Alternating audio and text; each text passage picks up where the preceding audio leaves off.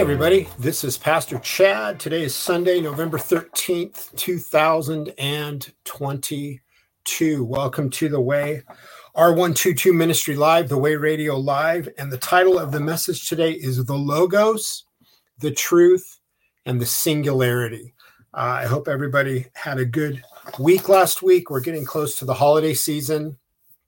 And uh, I always feel the need when we get you know closer to Christmas and coming into a new year just to focus on Christ and who Christ is.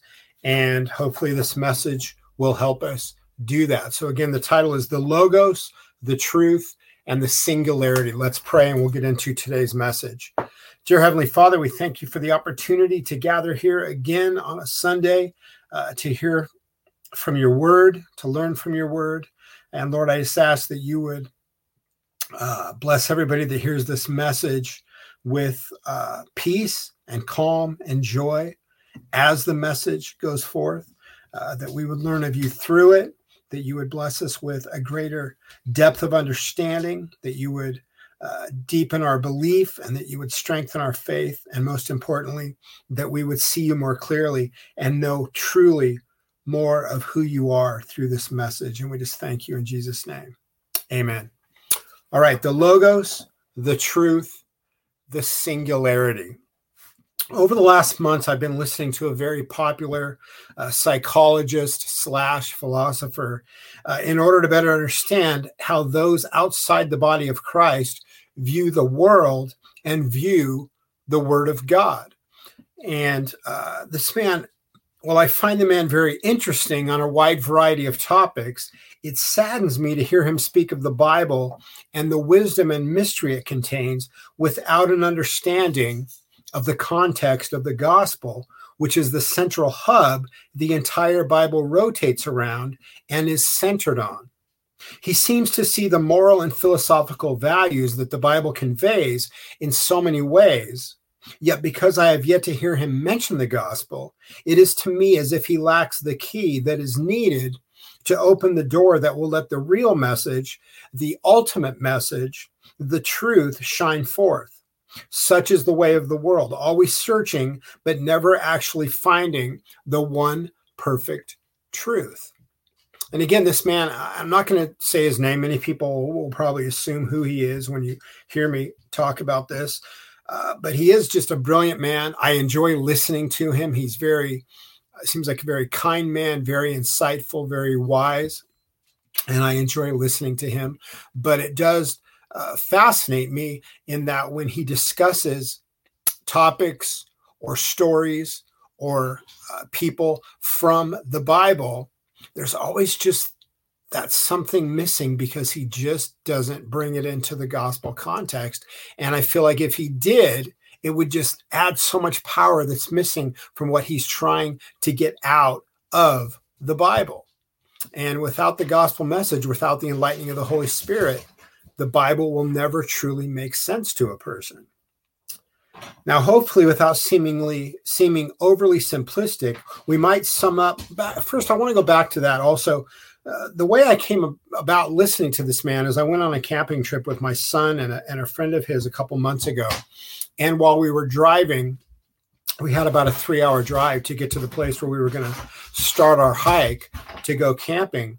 Um, while we were driving, we li- we listened to an interview that this man had given, and, and it was just fascinating. And in this interview, he mentioned something called the logos and he says, you know, the, the Christians refer to the logos. And when he explained it, he just didn't get the truth of what the logos means truthfully from a biblical perspective. So I wanted to make that point. I forgot to write that down in my notes before I continue. So now let's continue. Hopefully, without seemingly without seeming overly simplistic, we might sum up much of the world's problems and struggles and their solution with the following everything, absolutely everything changes in this world, in the universe, except God.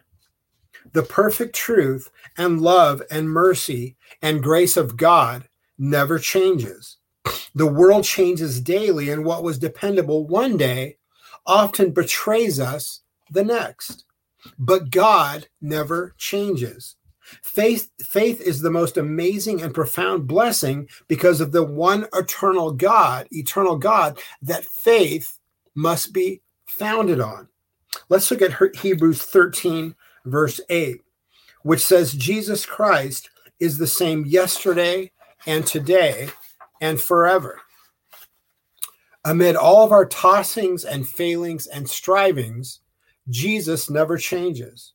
Christ's person never changes. Everything about him has always been, is, and will always be. In Exodus 3:14, God said to Moses, "I am who I am." And he said, "Say this to the people of Israel, I am has sent me to you." And then if we go forward and we look at John 8:58, when Jesus was questioned about who he is, it says that Jesus said to them, Truly, truly, I say to you, before Abraham was, I am. He was stating his deity, that he is God. Jesus Christ is the same with regard to his Father from creation and forever. John 15, 9 says, As the Father has loved me, so have I loved you. Abide in my love. The love of the Father through the Son by the Holy Spirit to us. In this age of Jesus being fashioned to conform to the image of man's imaginings, when it seems acceptable and normal for each professing Christian to have a God of their own understanding based on their own conceptions and desires, in this age in which Jesus is viewed often as more of a product than a savior, we must ask who is Jesus Christ truly? Probably the most important question you could ask yourself, especially in this day and age. Who is Jesus Christ truly? You can go to any city in America and go from one church to the next. And I would not be surprised if you would have a different Jesus in church after church after church, in denomination after denomination after denomination.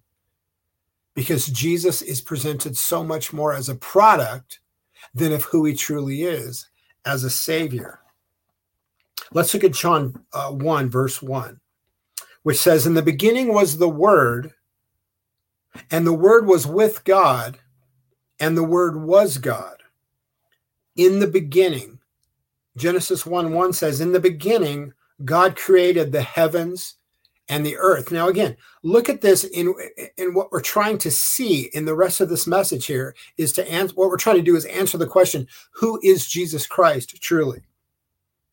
Genesis 1 1 again. In the beginning, God created the heavens and the earth. In the work of creation, the Father, the Son, and the Holy Spirit acted together.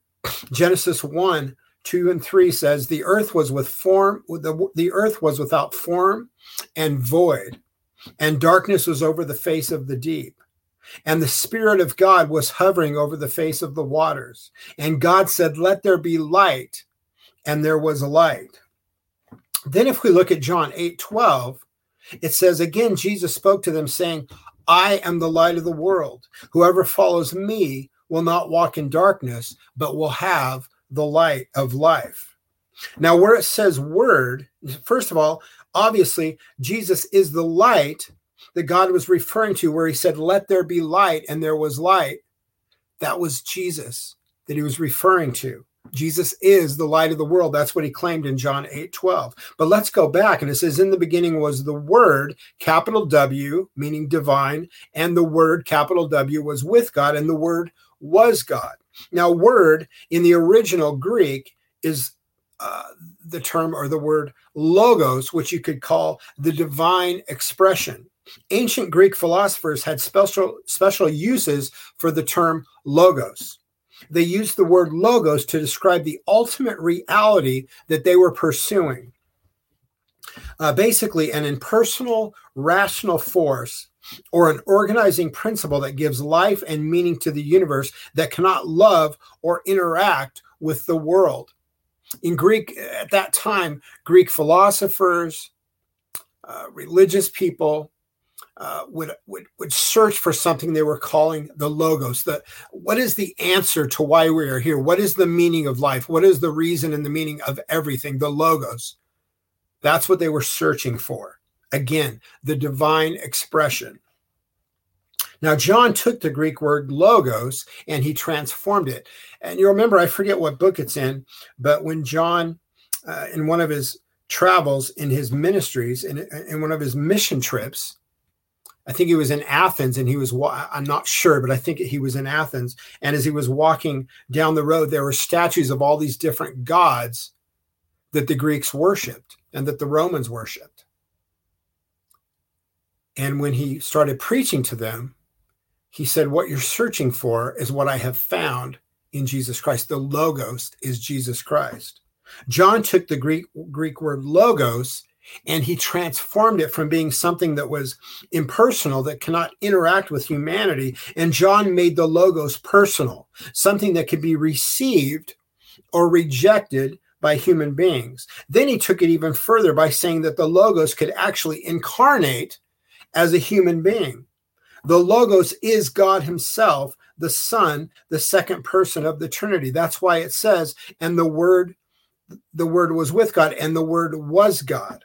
The Logos is God Himself, the Son, the second person of the Trinity. It says, and the Word was with God, and the Word was God. Again, Jesus is, was, and always will be God. Even during his incarnation, he never ceased to be God. John uh, 1, verse 2 continues, says, He was in the beginning with God. The Word, Jesus, was and had a being before creation of the world ever had a beginning. And then in John 1 3, it continues, All things were made through him, and without him was not anything made that was made. Genesis 1 1 says that God created all things, Jesus and God are one the word conceived and the word spoken and expressed. Conceived, thought, the conception of the mind of God. Spoken, Christ the word by whom God has spoken to us. Christ makes God's mind known to us. God is love, and love is only truly seen, understood, and expressed through Jesus Christ. Hebrews 1, verses 2 through 3 says, But in these last days he has spoken to us by his Son, whom he appointed the heir of all things, through whom also he created the world, through whom also he created the world.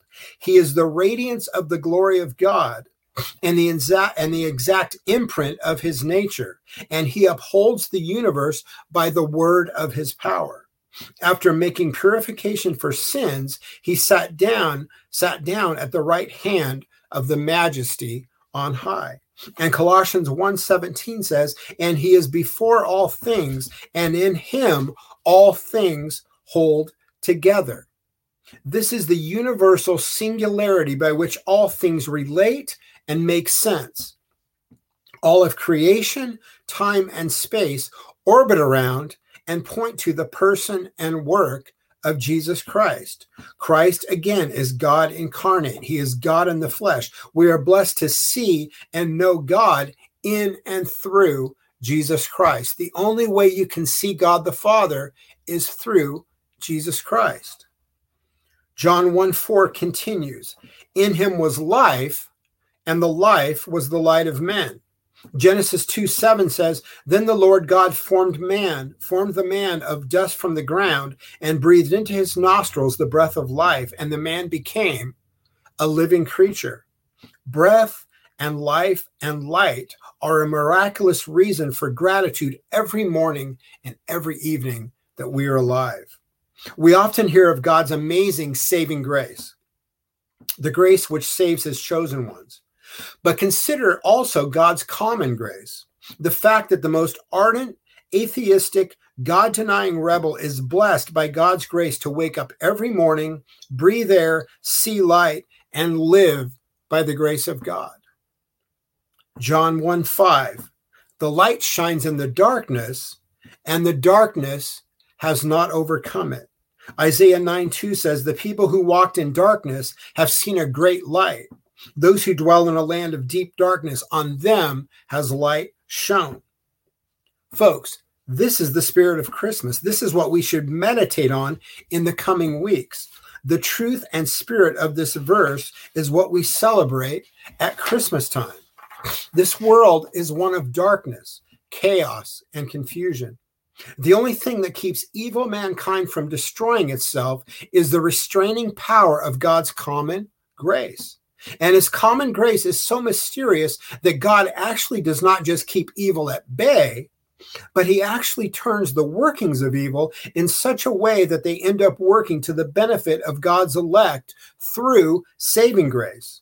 The darkness cannot overcome the light of Christ because the light is so perfect and powerful that it even turns the workings of darkness to the to the benefit of the light of the gospel. Romans 8, 28 through 30 says, And we know that for those who love God, all things work together for good, for those who are called according to his purpose. For those whom he foreknew, he also predestined to be conformed to the image of his son, in order that he might be the firstborn among many brothers. And those whom he predestined, he also called. And those whom he called, he also justified. And those whom he justified, he also glorified. So all things, both good and evil, work for the good of those who love God, who are called according to his will and purpose. Now, in review, let's look at these verses again John 1 1 through 5. In the beginning was the Word, and the Word was with God, and the Word was God. He was in the beginning with God. All things were made through him, and without him was not anything made that was made. In him was life, and the life was the light of men. The light shines in the darkness, and the darkness has not overcome it. And then, what may be the most profound sentence ever written is in John 1:14, just a little bit further in the book of John. And the word became flesh and dwelt among us. And we have seen his glory, glory as of the only Son from the Father, full of grace and truth. Jesus, who is God, became a man in the flesh and is a man now seated at the right hand of the Father in heaven. Mark 16, 19 says, So then the Lord Jesus, after he had spoken to them, was taken up into heaven and sat down at the right hand of God. So I hope this short message today gives you much to meditate on in considering who Jesus Christ is truly. Again, it's one of the most important things you can consider in light of, of the condition of the world and the condition of the modern church when Jesus is really uh, fabricated. And we see Jesus being made into what man thinks he should be, wants him to be. When the gospel is, is taken apart and rewritten and twisted in order to fit the desires of men. This is a very important message for us to consider. So I would I would highly recommend if you're struggling to know who Christ is, read John 1. Just read John chapter 1 and meditate on what it's saying. Let's pray. Heavenly Father, we thank you again for your word today, for this message. I ask, Lord, that you would touch each heart that hears it, that you would do a mighty work through it, and that most importantly, Lord, we would know more of who you are in truth. And let your word uh, strengthen us, edify us, uh, and just sharpen us uh, in discernment that we will not be fooled into believing in something that is false, into believing in a Christ that is not the true Christ, which is you. And we just thank you in Jesus' name. Amen. Folks, thank you for uh, watching the message today. If you get, if you, I'm trying to share my screen with you and I forget how to do this. Here we go. If you get a chance, please visit um, the Way R122 Ministry. You can find us on the web at thewayr122.org. If you want to listen to the podcast or subscribe to the podcast, you can do so by going to Christian podcast community.org, just searching for the Way Radio in the search field. You can also find us on Rumble at the Way R122. Uh, that's all the sermons since June of 2021. Earlier sermons are still on our YouTube channel at the Way Ministry Church. Uh, they have been removing those off and on because they don't like what I talk about. That's fine. That's why I switched over to Rumble. And folks, please consider if you could donating to the ministry. Uh, we're so limited uh, because of finances, and there's so much more we'd be able to do if we just had greater support. So please prayerfully consider supporting the ministry. You can do so by going to the way r122.org. Uh, if you're on our email list, I'm going to be sending some updates about what we're trying to do and uh, in continuing the work in Kenya. My friend Patrick is very involved in helping children there right now, and I want to be able to provide him with more support. We're still sending sermon notes there uh, just about every week and teaching materials, and we want to continue to do more of that, but we need your help and support and prayers to do so. Uh, all right. Thank you very much for joining us today, for watching, and God willing, I'll be back here next week, same time, same place. All right. God bless you guys. Take care.